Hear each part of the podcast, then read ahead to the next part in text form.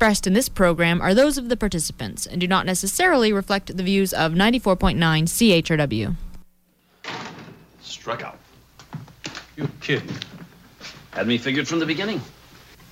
Wouldn't take the bait. Toyed with me. Can't believe it. The patrols are still in the woods? Worse than that, he's ordered reinforcements. Either Klink has smartened up or I've lost my touch. Well, now, Klink's really got us boxed in. Right. We're sitting here with the most important piece of film we've ever handled. Far Side tries even a probing attack on the coast of France. Could mean the difference between living and dying for a lot of people. Colonel Hogan, I will get that film out of Stalag thirteen for you, because I, Adolf Hitler, am basically a lovable person. How can you kid around at a time like this? You know what we're up against? I just laid it out for you. Sorry, Colonel. You should be. Imitating that nut in Berlin. It's not all that funny. Wait a minute. It's really not all that funny.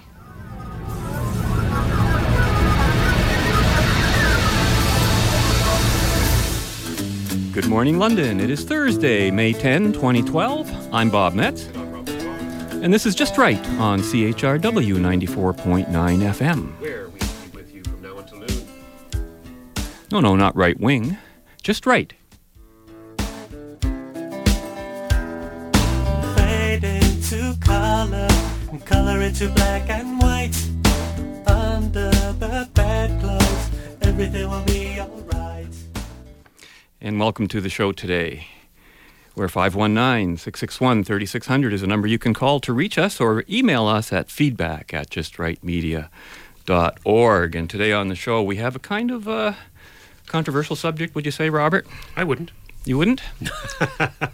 You know what? Not to me, no. Not to me either. That's exactly Not the point. And we're talking about, of course, the great kerfuffle that rose up in City Hall and here in the City of London last week over Councillor Steve Orser bringing some supposed Nazi propaganda to City Council over, uh, or during the debate on fluoride. So, uh, anyways, the whole thing that started, you know, I'd like to, today we'd like to disentangle the three very different and nothing to do with each other issues that have become hopelessly entangled in this uh, collective outrage against Steve Orser's use of this propaganda. And the three issues, of course, are the issue of fluoride itself, Uh, in the city's tap water, the issue of Steve Orser himself, and the issue of the apparent taboo on bringing up Nazis and Hitler or anything in public discussions, which is probably going to be the main focus of the majority of the show today. And, you know, here's what kind of kicked it off, and I'll just start off with this article from the London Free Press by Chip Martin on May fourth, twenty twelve, and he writes that former members of London City Council say the clown prince of today's council, Stephen Orser, went too far this week, even for him, and they don't mince words.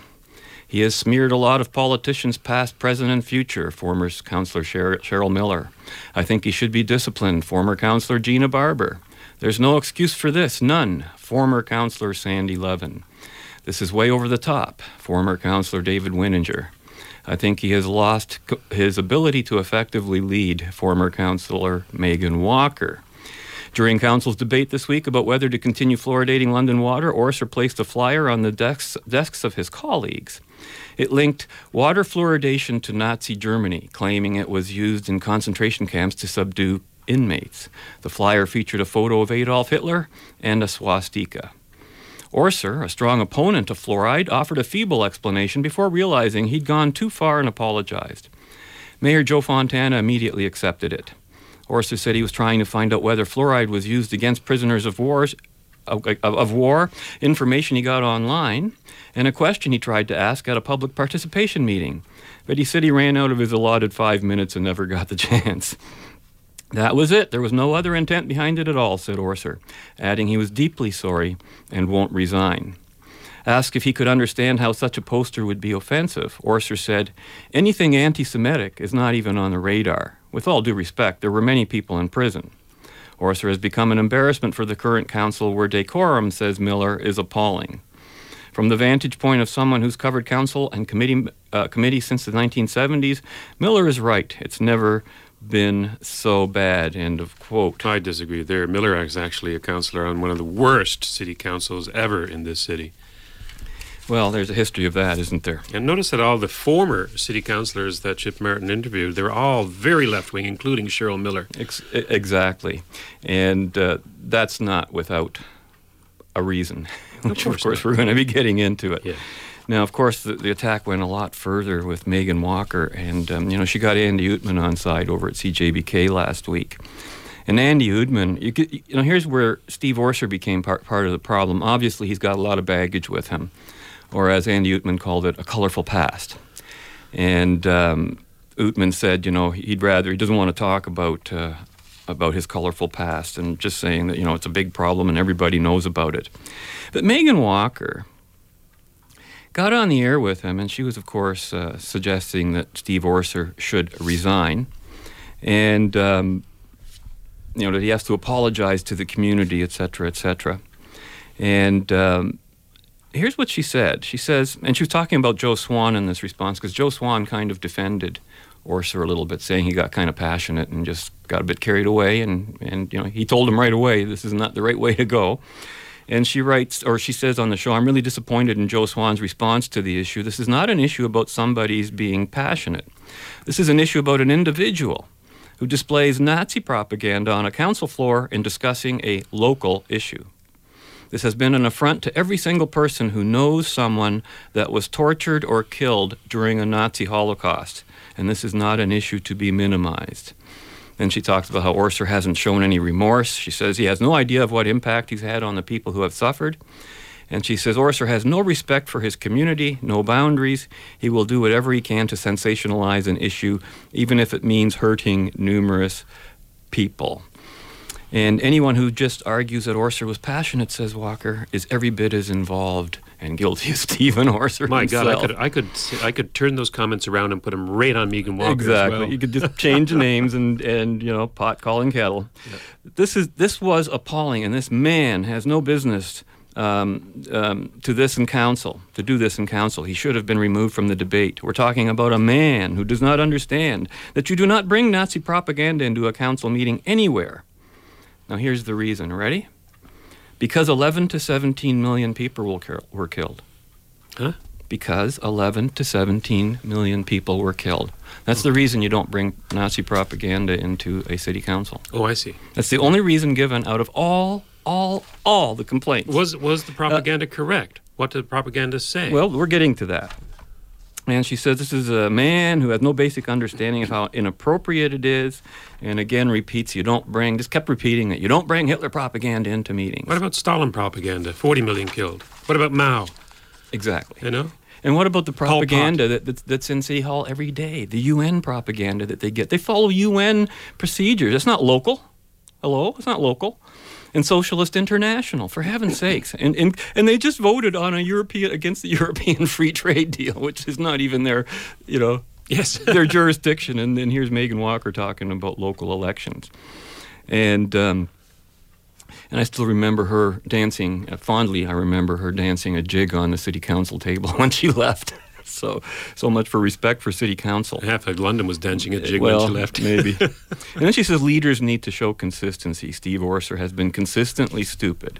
This is about an individual who has consistently offended the community, consistently apologized, doesn't know what he's doing wrong. It's an offense to democracy, an offense to the community. If you don't know the difference between right and wrong, how can you do your job? He has perpetuated the myth that Nazis used fluoride in concentration camps. So what do you think? Is that uh, oh, I've got a lot to say about it all. Um, not specifically about Orser or Megan no, Walker, really, but about the issue about, about using them. Nazi propaganda. Exactly. And uh, but just let's put this um, fluoride thing behind us a bit.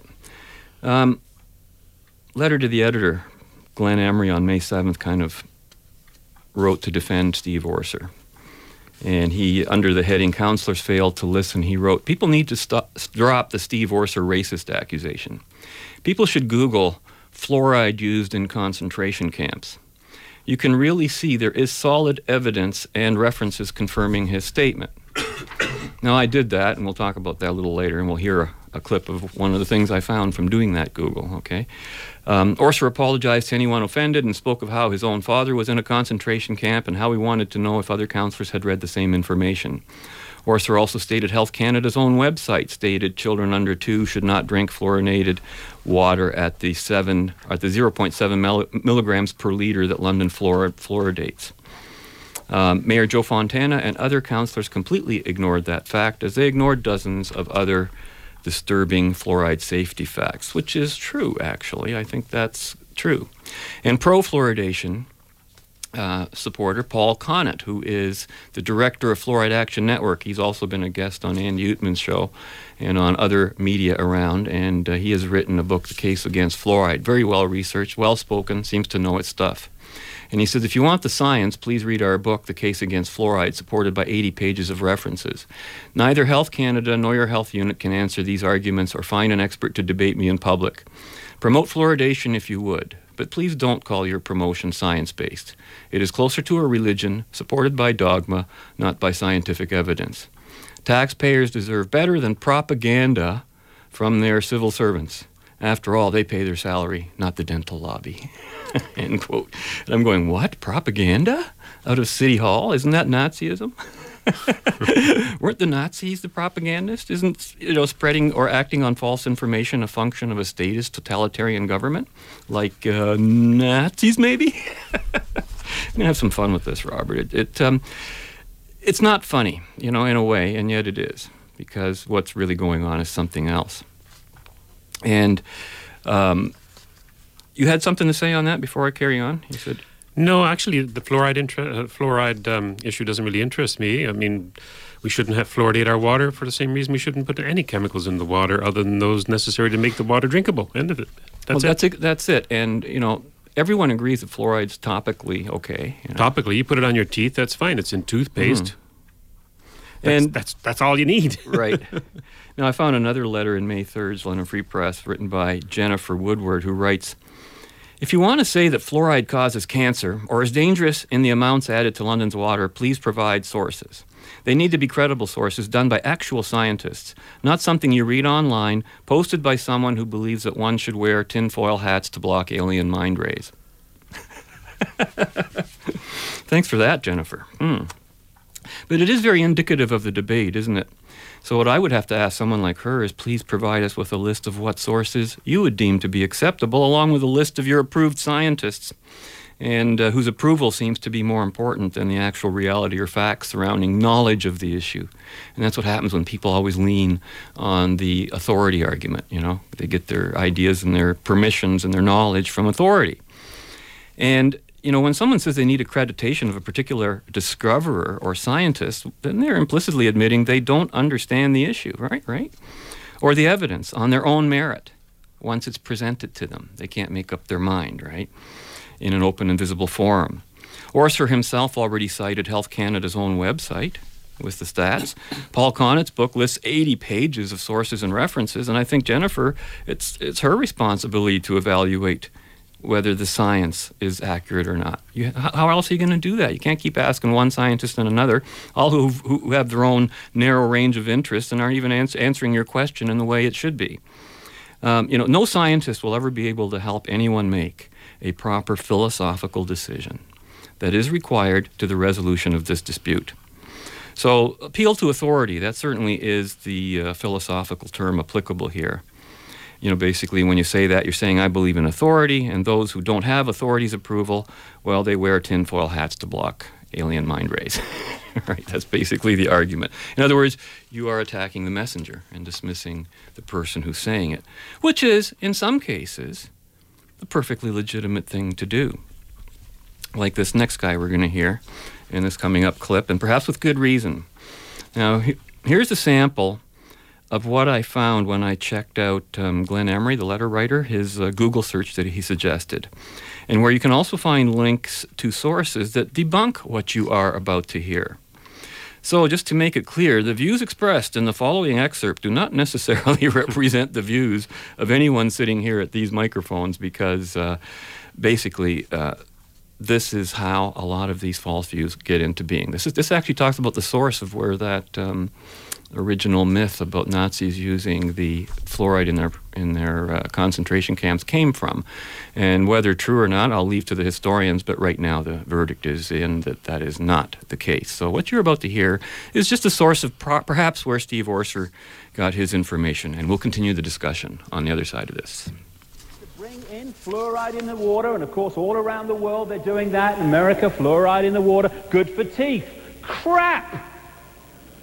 In, in Toronto, there's a guy called Lineback, who was one of the greatest um, supporters um, of fluoride in the water. He's the head of dentistry at Toronto University. He's come out now and said, for God's sake, don't have it, don't have it. And he, as he was saying, they've had it in the water for years, decades in Toronto. They don't have it in the water in Vancouver. There are fewer cavities by a mile per head of population in Vancouver than there are in Toronto. Hey, it's good for teeth. Aye, wait, let's see what it's really about. Do you know when fluoride was first put in drinking water? In the Nazi concentration camp. Stands back in amazement, can't believe it. This is Charles Perkins, a chemist, who wrote to the Lee Foundation for Nutritional Research, Milwaukee, Wisconsin, in nineteen fifty-four, and this is what he wrote. In the nineteen thirties, Hitler and the German Nazis envisaged a world to be dominated and controlled by a Nazi philosophy of pan-Germanism. The German chemists worked out a very ingenious and far-reaching plan of mass control, which was submitted to and adopted by the German General Staff. This plan was to control the population in any given area through mass medication of drinking water supplies. By this method, they could control the population in whole areas, reduce population by water medication that would induce sterility in women, and so on. In this scheme of mass control, sodium fluoride occupied a prominent place. That's what it's about.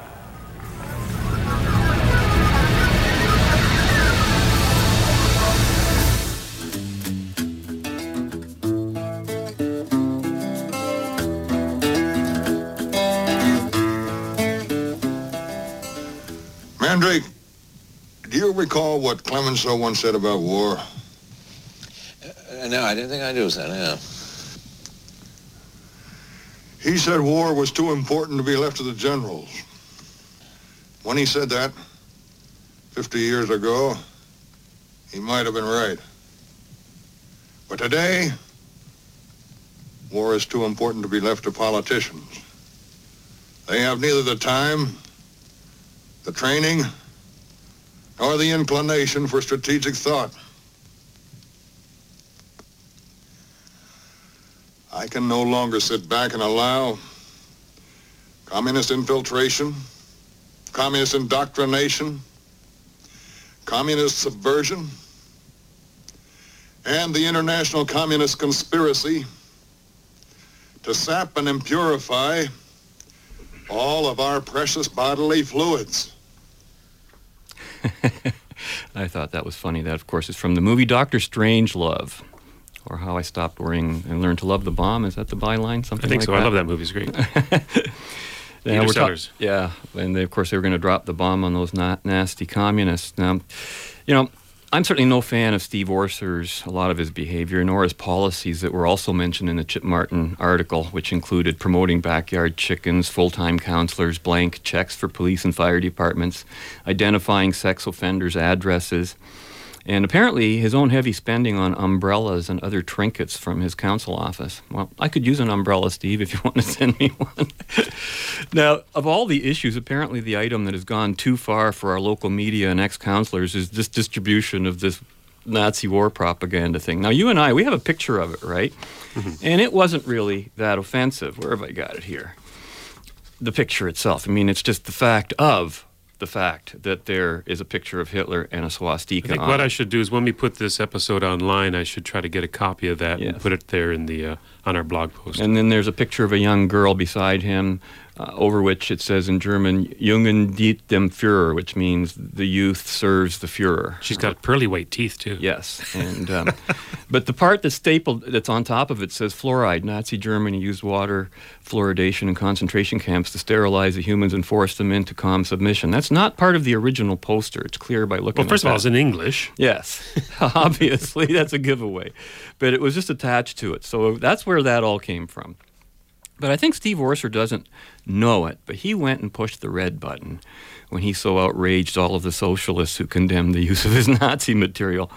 And but being red himself, he's kind of powerless to respond. He's not the guy to be playing this card. He can't do it. And which gets us to the larger issue. I'm going to pull away a little bit from this, but it's kind of hard to disentangle them now. Nazism and Hitler and all of Nazi Germany has become a symbol on their own. Remember how we talked about symbolism a couple of weeks ago? Yes. But what does that represent and to whom? When people react to a non-event, like a Nazi propaganda poster sitting on a counselor's desk, then, then you have to ask yourself, there's something else going on besides the poster. And to my way of thinking, there was only one objective way in which the poster could have been seen as being offensive, and I understand that. Yet I haven't heard one person explicitly state it. Maybe that's what's missing here. And that is because uh, it was the real offense to, to be taken, and maybe it was meant to be taken. Maybe that was the point. Because if the purpose of distributing the Nazi poster was to suggest that London City Council had fundamentally evil intentions to consciously hurt others by fluoridating the municipality's water, then maybe you might consider it offensive, wouldn't you? No, I consider it appropriate. Well, but what if you believed otherwise? Wouldn't you think you were being offended? Because that's ba- basically, um, maybe that's what he meant. The and only way I could be offended by looking at a picture of Hitler and a swastika and this Nazi propaganda is if I was in a concentration camp or well, a victim of of Nazis. Uh, uh, true. Not talking about that, but with the fluoride message being delivered to City Hall. That's, I don't now you attach that because that's the debate. No, if, but if you were a counselor on the other side of the debate, maybe you would be. Uh-huh. And maybe that's why London Mayor Joe Fontana was quoted in the Free Press saying on May seventh, quote, "There isn't anyone around this table who wants to hurt anyone. Fluoride has helped low-income Canadians with good dental health," he said. And, of course, it was a two to one margin in favor of retaining the city's fluoridation in the water. And they were supported by a city staff report that cited Health Canada's conclusion that, quote, "when added to water at a rate of one point five milligrams, it was not associated with any ill health effects. London adds about half of that, the city manager of water quality said," end quote. And, of course, saying he didn't trust them, Orser dismissed Health Canada's report and advocated the precautionary principle that was used to ban pesticides as the grounds for eliminating fluoride in the city tap water. But I think that was a mistake, too, using the precautionary principle, because you can act on a precautionary principle, but you cannot persuade or make an argument on it. That's an error. Because when you do that, you weaken your argument. You end up saying effectively that you aren't really sure of your side of the argument. I could be wrong, and just in case I am right, you should take the, go by the precautionary principle and do what I tell you to do. And that just doesn't sit right with me in any way, shape, or form. And I only wish people would use a precautionary principle when it came to governments and politicians, but that's not one place we go. So I think the point that has been missed, and this is about fascism in general and Nazism specifically, is that the visible evil that so often reveals itself in the symptoms of these forms of government is not necessarily the result of some explicit intent on the part of anyone to particularly hurt another person. Unintended consequences, I think, is the term given. There are those people, but for the most part, I don't think that's the reasoning. And unintended consequences is the term given to the harm caused by legislation enacted for other purposes. You always hear that in other legislation. Maybe you want to cut a tax law and you find out uh, you're creating unemployment or something like that, unintended consequence. But you don't know whether it's unintended or not. Maybe it was intended if the person who did it understood the consequences of his actions. And, you know, the evils are a consequence of the form of government itself, not the people in them. So in the case of Joe Fontana, based on what I just quoted him saying, you could be concluding that uh, his motivation for supporting the continued fluoridation of the water is because he sees it as a way to distribute free but taxpayer-paid dental health to the poor through the city's plumbing system. That's basically what he said. We can deliver, you know, health care to the people who are poor. So the people who know that they are being harmed by fluoride, in their minds, don't exist in the idea, in the eyes of... Uh, you know, the people who support fluoride. And here's the interesting thing. There has never been any disagreement over the positive effects of fluoride when applied topically to the enamel of the teeth. Neither side in this debate disagrees with this. The real debate is supposed to be about the broader health effects of fluoride when ingested internally and in unregulated and unmeasured doses, and about the ethical and moral considerations involved in administering a non-essential, which it is, it's not, not essential to water quality, uh, to the water supply in a non-informed and non-consensual way. That's the issue. And that debate never happened.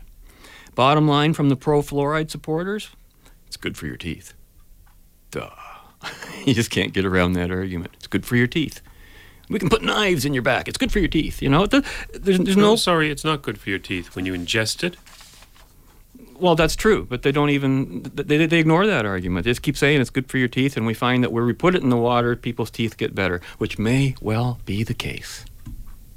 I'm not going to argue with that. Maybe the case, but it's also, but there's also probably the case that at the time that we started fluoridating water, we also started adding fluoride to things like toothpaste. Yes. So, most but of that Europe, was topical. Most of Europe does not uh, use fluoridated water. Correct. They don't have as uh, bad teeth as the British used to have. As a matter of fact, in Britain is one of the few places that they still fluoridate water. Mm-hmm. Well, my understanding is if you've got good teeth, it's more of a, a thing of genetics and, and good habit. If you got both of them, sure. You got the ideals. Since but, when um, did it become a job of a municipal government to take care of people's dental uh, care? Since socialists began running. Oh, oh okay, yes, that okay, that's what does it. And, uh, you know, it's just one... You know, with that declaration, putting the, the fluoride in the water, they're basically saying they can do whatever they want with the water and feed us whatever they want, as long as they think it's good for us and whether we want it or not. You know, next they're going to be putting in uh, acetic acid or aspirin because uh, half an aspirin a day is supposedly Precisely. going to prevent and why strokes. Not? Why not? Yeah. Why not? It's good for you. I can I can cite you all kinds of reports, Robert. Yep. So why isn't it in the water? And you see, that's just another symptom of a fascist approach to government, which is why they're also offended. Government control over private decisions within the sphere of private choice and private activity. No case was made why the government had to do this and, and not make it a private choice and responsibility. What's wrong with doing that? And so the question arises, does that make the counselors who supported the continued fluoridation of our water a bunch of nat- Nazi sympathizers? And, and I'm, no, of course not. That is not the point. The Nazi references, when properly used in a broader context, are a symbol, to me at least, not of any particular person or people, but of a political and social condition that we should all be working hard to identify and prevent, because you just don't want to go there. You cannot take freedom for granted. So don't give up your freedom because you want to take your dental health for, for granted. You know what I mean? And that's how we sell out our freedom. Yep. So even when a red, like Steve Orser himself, occasionally flashes the red alert of, of a state exceeding its legitimate boundaries, you gotta you gotta wonder what's going on. You know, Ayn Rand once made the case, and I'm not quoting her here, I'm just paraphrasing in my own version of this, uh, the case about the type of person who argues, um, I never advocated a dictatorship, and then confesses that all I wanted was free healthcare, free education, smoking banned in restaurants, fluoride in my water, a ban on the sale of bottled water in municipal establishments, the C B C to entertain and inform me, the government to stimulate the economy for jobs, controls on capital and economic trade, a clean environment brought about by cuts to production, high taxes, windmills, solar panels, make the rich pay. But I never advocated a dictatorship, right? Beautiful. It's the old fascism and frogs phenomenon, and every single one of those points is fascist. Every one. And to call a person a fascist because he supports one and not the others might be a bit unfair, but you must understand the difference and the distinctions between each policy. And you end up with a fascist state. Surprise, surprise, just like the Germans were surprised. They were all well-meaning people. The Germans were not a people known for cruelty and punishment and trying to kill the world. That's not they how it They were a happened. Nation of poets and philosophers. Absolutely, as are all advanced um, societies. So fascism is the greatest threat to our existence. And our lives, liberties, and properties are all directly threatened by straight state involvement in the economic and personal choices of the citizen. And that is what the whole issue is about. When we return, a reminder of why Hitler was a socialist and why he was popular in the Germany of his time and why the Jews became a target of the Nazis, because people seem to have forgotten about that in the whole debate. Back after this when we return. Here's a wedding plan. Pretty cool, huh? This one's for you. Make copies for everybody. And a laminate. Perfect, dude. Saves me the trouble of doing it. Well, um, can I ask you something? You went with uh, Helvetica for the invitations, and your wedding colors are red and black. Yeah. Ooh, it was just together they kind of scream socialism, you know? Casey's going to decline. Well, Sarah and I thought they were pretty nice. I bet. So did Chairman Mao. I guess I could talk to Sarah about it. I would. Anyways, listen, I have a big day planned to buy more for Casey, so I'm gonna get out of here. Good luck. Hey, a lot to talk about. Have fun. Hey. Silly, quick little question. Do our wedding colors remind you of socialism? In a good way? Is there a good way? Uh, you know, I don't want to make a thing out of it, so let's just call Daphne and see what she thinks. Yeah, get her on speakerphone. I love that gal.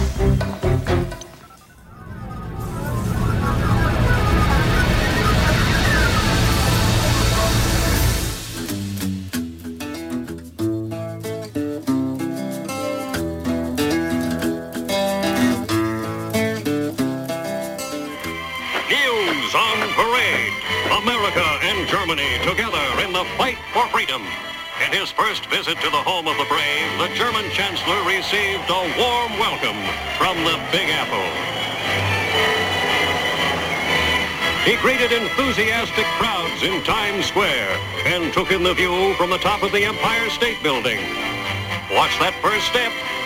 Later, the Fuhrer paid a call to Lady Liberty, where he was given the keys to the city.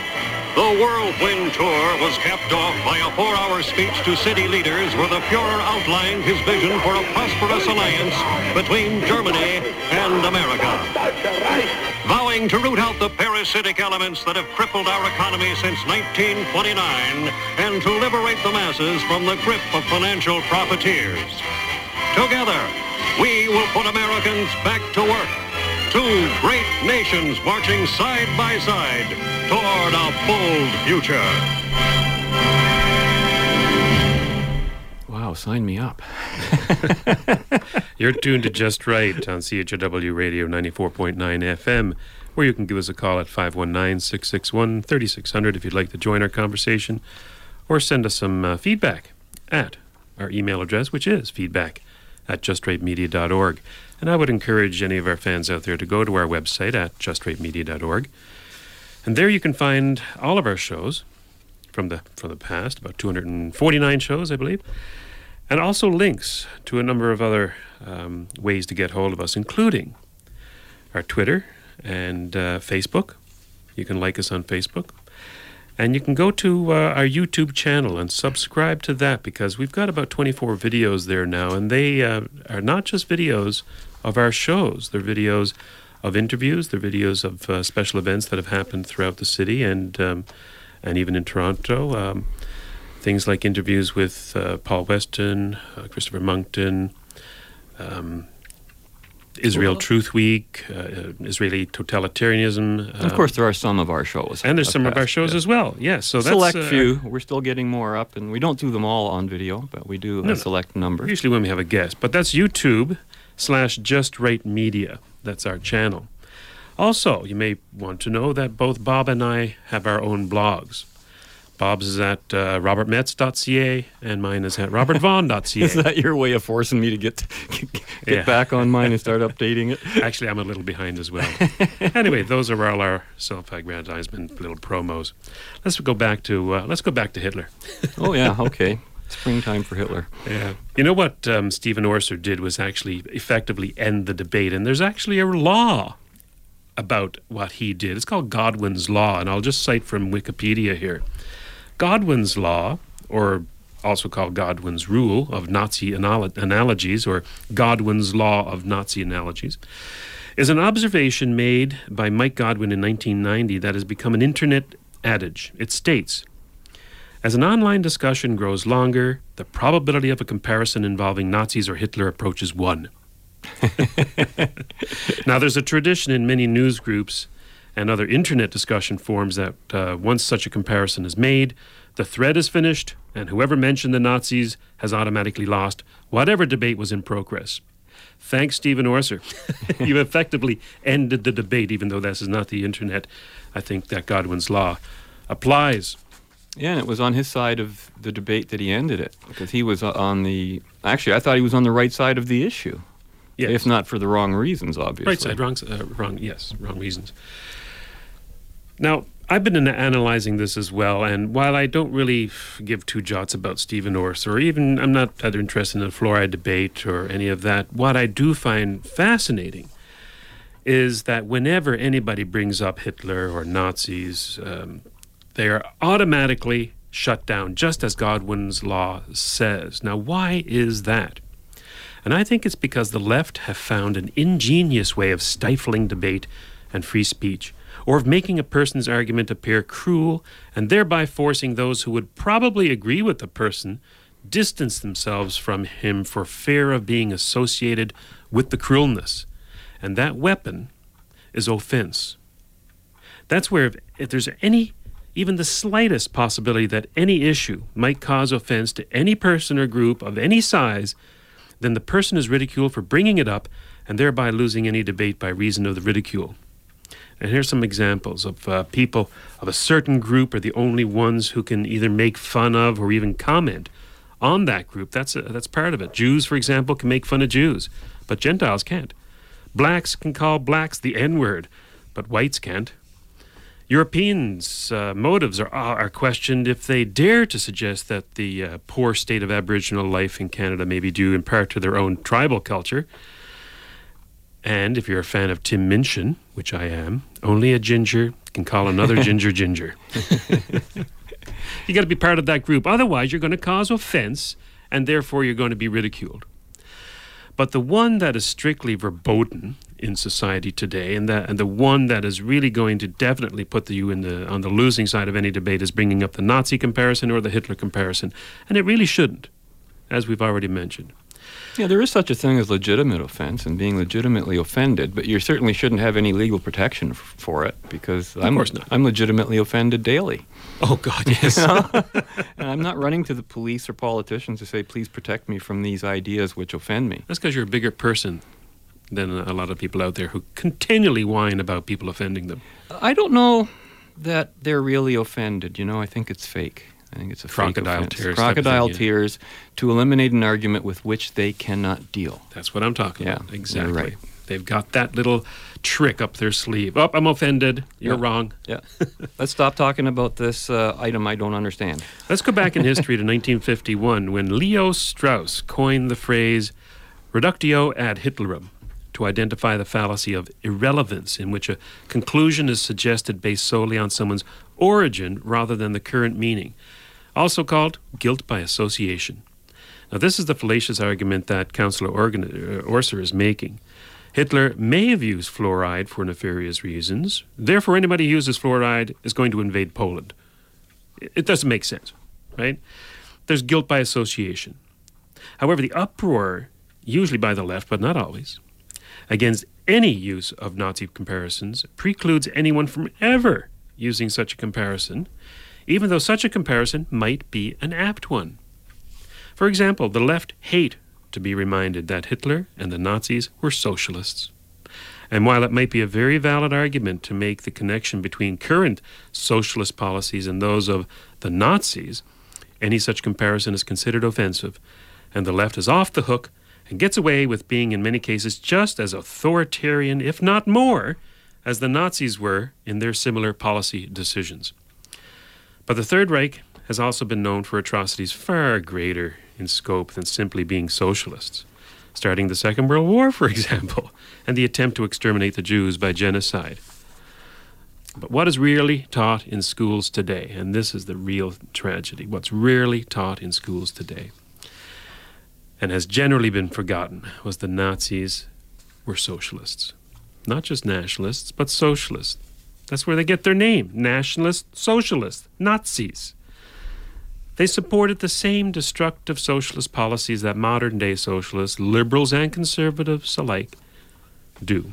Universal daycare, universally accessible health care, universal pensions for the aged, et cetera, all Nazi stuff. You know, I was asked this question by someone when I told them we were doing this show, and they said, you should ask the question, which we kind of did with that opening clip we just had. What if Hitler had been elected in Canada, say fifteen years ago, twenty years ago. Oh, I'm going to talk about that. What would Canada look like today? Well, just like it does, pretty much. Just the way it right now is. Right. You know, the Nazis are just like modern socialists, and they share the same fundamental political philosophy, that being the servitude of the individual to the authoritarian demands of the state. The parallels are very clear. As a matter of fact, there was a book written about it all, and it was called The Ominous Parallels by uh, Leonard Peikoff. And I think it was written in eighty-two, if I'm not mistaken. Mm-hmm. So it's been around for quite a while, and he um, historically paints a picture of what brought about the rise of Hitler and how those same um, meticulously documented, meticulously, by the way, just like yeah. every word, every philosopher, every statement, and the action yeah. accorded to it and how it came about. And then he shows how those same precursors are here in, well, he's an American, so here, actually he's a Canadian-American, Um, are in the United States. Mm-hmm. And so don't be surprised as this Nazi card keeps being flashed, because the comparisons are there. But the only difference today in that comparison is the malevolence against the individual that Hitler felt extended to outright murder, war, and genocide, whereas the more refined Fabian socialists of today are molding society into their own universal Fourth Reich, slowly and methodically, avoiding the distasteful mistakes of the German nationalist socialists. Only for a period of time, I think. I don't think I don't think they can avoid them permanently. I think that what happened in Hitler, you know, there's that old st- saying that um, history history repeats itself. There's been that's been changed, but history doesn't exactly repeat itself, but it always rhymes, as they say. And that, you know, even today, look at look at the anti-Semitism in the world and in Canada. And even on the campuses across the country. In today's paper, they've got this French comedian coming to Montreal. They won't allow him to speak anywhere over on most of the venues in France because of his anti-Semitic views. He's sold out in Montreal. Mm-hmm. That's that's where we're coming to. We're not only uh, getting the socialist... Anti-Semitism. We're not only getting the socialist aspect of Nazism, we're now getting the anti-Semitic aspects of Nazism in this country. So you're right, Bob. Wait for the other shoe to drop. There's just wait for happens, the for the brown shirts to go walk through the streets. I mean, it's it sounds like we're it sounds unbelievable. No, you can it can be but prevented. But it's going to be true. It can always be prevented by changing direction, but if we don't change direction, it will not be prevented. That's how I look at things. That's right. You know, when you said that uh, what if Hitler was elected, you know, in fact, I'd surmise that if Hitler had not been a nationalist or racist and as murderous as he was, you know, a Third Reich would have been created under his leadership and would resemble in many respects the Europe of today, if not the Canada of today. A single nation under a single financial regime led by unaffected, un, I'm sorry, unelected bureaucrats ruling a populace of indolent children with an entitlement mentality where the businessman and entrepreneur is taxed and regulated into servitude to the almighty state. That describes Europe today, and that, I think, would have described a Third Reich had Hitler not been the racist and murderer that he was. Agree. Anyway, we got a break coming up here. What are we going to listen to here, Bob? Um, well, this is actually from uh, a show that made fun of the Nazis and Hitler and used it all the time. And it was yes. amazingly popular. And it was called Hogan's Heroes, which we show. heard from the opening clip. And we're gonna that's what the rest of the show is about. And, and here's a comedy show that openly laughed at a, at what was really a Holocaust. Yep. You know, and to me, that was the way to deal with it. It was a good way of dealing with it and getting ideas across and getting to to the populace perhaps some of the things that were wrong in that period and time of Germany's past. We'll return after this to continue our discussion. I'm sorry, Commandant. Didn't know you had company. Hogan, why don't you knock? Uh, this is Colonel Hogan, Senior P O W Officer. Hi. Colonel, haven't we met before? Gosh, no. I'd never forget you. Strange. You look very familiar to me. Hogan is a very common type. What do you want, Hogan? Carter and I were having an argument. I wanted to prove something to him, and I couldn't find my copy of Mein Kampf. I wonder if I could borrow yours. My copy? You do have a copy of Mein Kampf. Oh, oh, yes, of course. I wonder where I put it. I don't seem to remember. It is here, I know. Never mind, I'll do it from memory. Now, the question was, today, Germany, tomorrow, the world, the day after tomorrow, we'll see. So what does that mean? It means there is one justice and one love, and Hitler wants it for the whole world, today and tomorrow. I don't agree. That's because you're blind. You've been taken in by the decadent philosophy of the Allies. Don't you see what the Fuhrer's trying to say? Colonel Hogan. Yes? May I have a word with you? You seem to have very unusual ideas for an American prisoner of war. Well, I've had a chance to think and see since I've been here, and it's changed my ideas a lot. I, uh, realize that the new Germany is the new world. If you feel that way, why not tell the world? Gosh, who'd care how I feel? I would. So would a lot of other people. You must share your thoughts with them.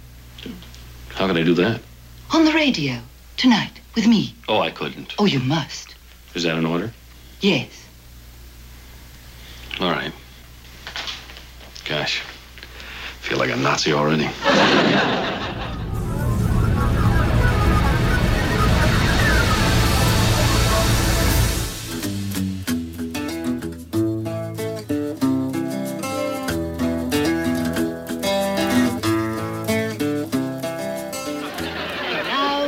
Real surprise for you. An American prisoner of war who has some interesting things to tell you. You are Colonel Hogan of the United States Army Air Corps? That's one of my names. One of your names? Well, I had another name when I was in prison. Naturally, you don't give your right name in a case like that. You were in prison? Three times. Bum raps. Colonel, you've had an opportunity to observe the new Germany and the United States. Now, how would you compare them? Oh, no comparison at all. Back home, everybody thinks for themselves, all those decisions to make. Here, one man thinks for everyone. Saves a lot of work. I'm, uh... I mean, take the Russian front. That was Hitler's idea. Yet, I think it's so wonderful you don't hear one word of criticism about it. You read Mein Kampf, I believe. Oh, yeah, you bet. Uh, you know that guy Hitler that wrote it? A lot of people think just because he wears that silly mustache, the book's a lot of junk. Another favorite selection of the Fuhrer's.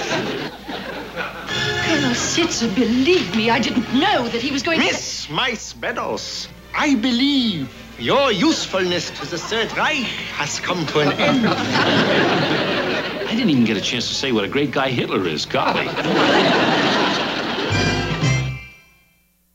understand we have a caller on the line, Kathy. Hello, caller.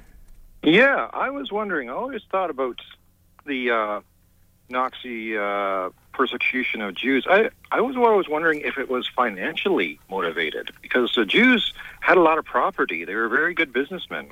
Why not use the extermination of a race as an excuse to grab their holdings and everything they had? Well, that's exactly the reasoning behind why the Jews were exterminated. And yeah, because like, it's the same thing as nine eleven. Go into another country, invade, and use uh, use a religion as an excuse to, uh, you know, go in there and uh, get rid of people. Like that's, it really makes you wonder, well, was there something else involved other than uh, racism? There most, def- most definitely there was. And uh, thanks for that call, caller, because that's actually the next point I wanted to bring up. You know, I, I did, I, I, just, I covered this very subject on the twentieth show of Just Right, way back on August seventh, at a time when I reviewed a book, um, or re- reviewed a review of a book in the National Post by Ali Goetz called Hitler's Beneficiaries. And the book's main message was that the Nazi regime was a popular one, and there was very little resistance to Hitler at the time. And it stresses that the secret of Nazi popularity was not, and they repeat, not the allegedly fanatical anti-Semitism of the German people. Rather, Hitler and the Nazis built a welfare state, I'm quoting right now, that delivered real benefits to German families.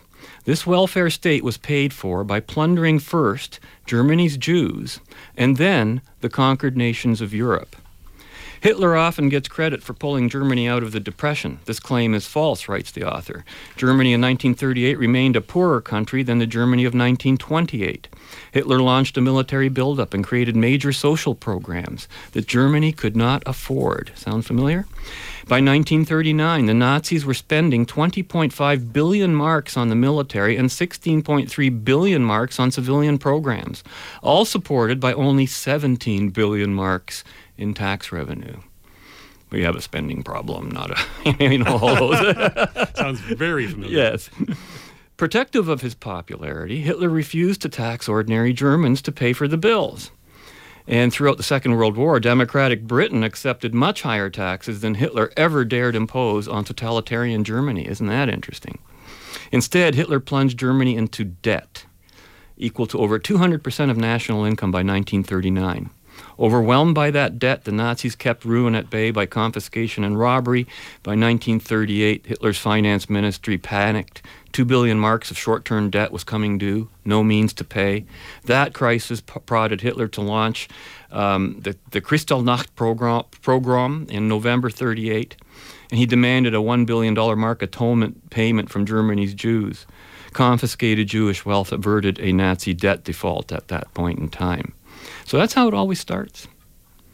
It always starts with the money, and who the person being robbed becomes not only the virtue you're robbing, but you turn that virtue into an evil so that you can justify the sin of your continuing robbing them. So, and that has been the history of history. You know, the caller was exactly mm-hmm. right on, and it's amazing that, you know, when people what a are question listening to that. Yes, mm-hmm. absolutely perfect. I'd like to read just a little bit from uh, Ayn Rand. And here's, the, by the way, Ayn Rand has been vilified as being akin to a Nazi or fascist, yeah. you know, because um, I don't know why, actually, to tell you the truth, because she's nothing because like she's, it. Because she's Furthest considered on the right, and people think that, That's right. that the Nazis are right when they're left. Their red is red. Now, here I'm going to read just a little bit from uh, the Ayn Rand lexicon. And it's uh, originally from The Fascist New Frontier, which was a pamphlet that she wrote. And it's uh, about fascism and Nazism. She says that the difference between socialism and fascism is superficial and purely formal, but it's significant psychologically. It brings the authoritarian nature of a planned economy crudely into the open. The right to property is the right to use and disposal, while under fascism, men retain the semblance and pretense of private property, but the government holds total power over its use and disposal. Boy, this sounds just like mm-hmm. Canada today. You can own your property, but try to do anything with it, and you're going to have some bureaucrat down, knocking on your door. Anymore, yeah. They have yeah. to come and give you a license for everything you can do with yourself. Yeah. You go to Canada, you can't even put a clothesline out, or at least you couldn't, or paint your house a particular color. You know, it's just amazing. If you don't mow your lawn, some bureaucrat will come along and mow it for you and then send you the bill. You know? Well, on some of those issues, it's not that cut and dry. It's not complete totalitarianism. Some of it's property rights. Some of it, yeah, you have to consider other yeah. uh, factors. But um, again, the government officials hold the economic, political, and legal power of life and death over its citizens, says Rand. And a man's possession, uh, position is determined not by his productive ability and achievement, but by political pull and force. Under both systems, that's socialism and fascism, sacrifice is invoked as a magic, omnipotent solution in any crisis. And the public good is the altar on which victims are immolated. Again, sounds just like today, right here.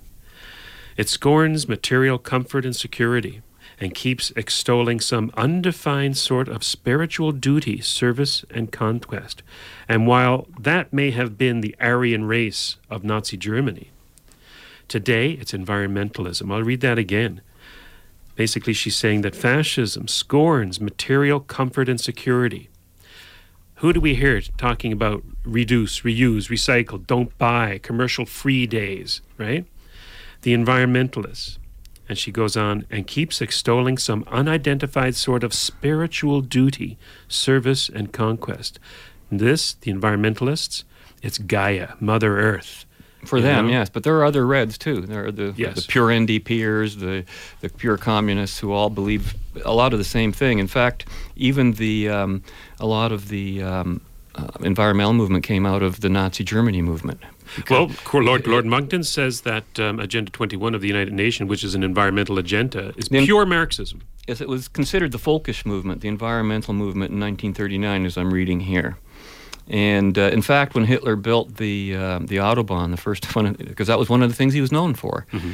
his idea was not that the Autobahn was this big anti-environmental thing that you put cars on. It was supposed to take people out to nature, take them away from the city. Oh, is that right? That was the point. Yeah, you could get on the road in your Volkswagen and and and, and join with nature and go out and join nature, kind of thing. The yeah. thinking was quite different than it is today. When today they're saying, "Stay home, don't get, t- don't touch that nature, because if you touch it, it will be changed in some way, and you will be cursed for the rest of your life." Um, you know. the National Socialist German Workers' Party was in nineteen thirty-two the largest single party in Germany. And it, wa- it it appealed to all people in all classes because stealing works for a while.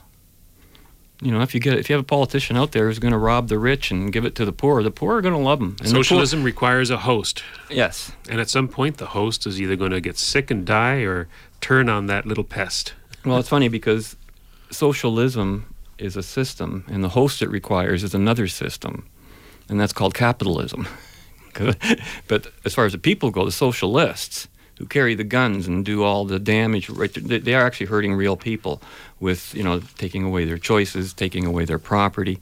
Um, you know, I, I was looking at my um, encyclopedia, and they talk about how the long-term effects of Nazism on the German people were the complete annihilation of whatever liberalism had survived in any previous regimes. And because Germany was very liberal. Okay, there's the other symptom. Oh, very almost libertine. libertine. It was known for its uh, bawdy houses. Well, not not not even that, but, but that. very uh, liberal in the sense of spending money, like we're talking today. Capital L, liberal spending. You know, social programs, um, socialized medicine. Uh, in eighteen eighty-five, they introduced socialized me- me- uh, medicine under Kaiser Otto von Bismarck, um, and they instituted workers' compensation, government-run finance, uh, education system, old age pensions, environmental movement. And in many respects, the Canada of today is the Germany of nineteen thirty-seven, nineteen thirty-eight-ish. Will we cross that nineteen thirty-nine line, do you think? Do you think we'll go too far? Well, certainly, if people like Megan Walker and all the other socialists keep telling us to close our eyes to the evil that's around us, it will happen. Yeah, don't bring up the it's, Nazi it's propaganda. It's back to that see no evil, speak no evil, hear no evil, just do it. Yeah. Because if you don't see it and speak it and understand it, you cannot resist it. And if anything, I guess that's our message for today, is it, Robert? It is. Enough with the fluoride and the Nazis. Okay, let's leave today, and we'll see you again next week when we'll return with our journey in the right direction. Join us then. Take care. Fade into color and color into black and white. Under the bedclothes, everything will be alright. My Fuhrer, I had the extreme honor of uh, being presented to you at a rally in Munich uh, just before the war. Before the war? Yeah, yeah. There was nothing before the war. Nobody existed before the war. Of course not, my Fuhrer. And I will make sure no one will exist after the war. Over and out of your barracks at a time like this? I'm sorry, sir. I heard voices. Thought maybe you were having a party. Back to your quarters at once. Just a minute. Who is this Americana? Colonel Robert Hogan, senior prisoner of war officer, sir. Colonel Hogan, may I present Adolf Hitler, the supreme leader of our German nation? How do you do, sir? I've heard a lot about you.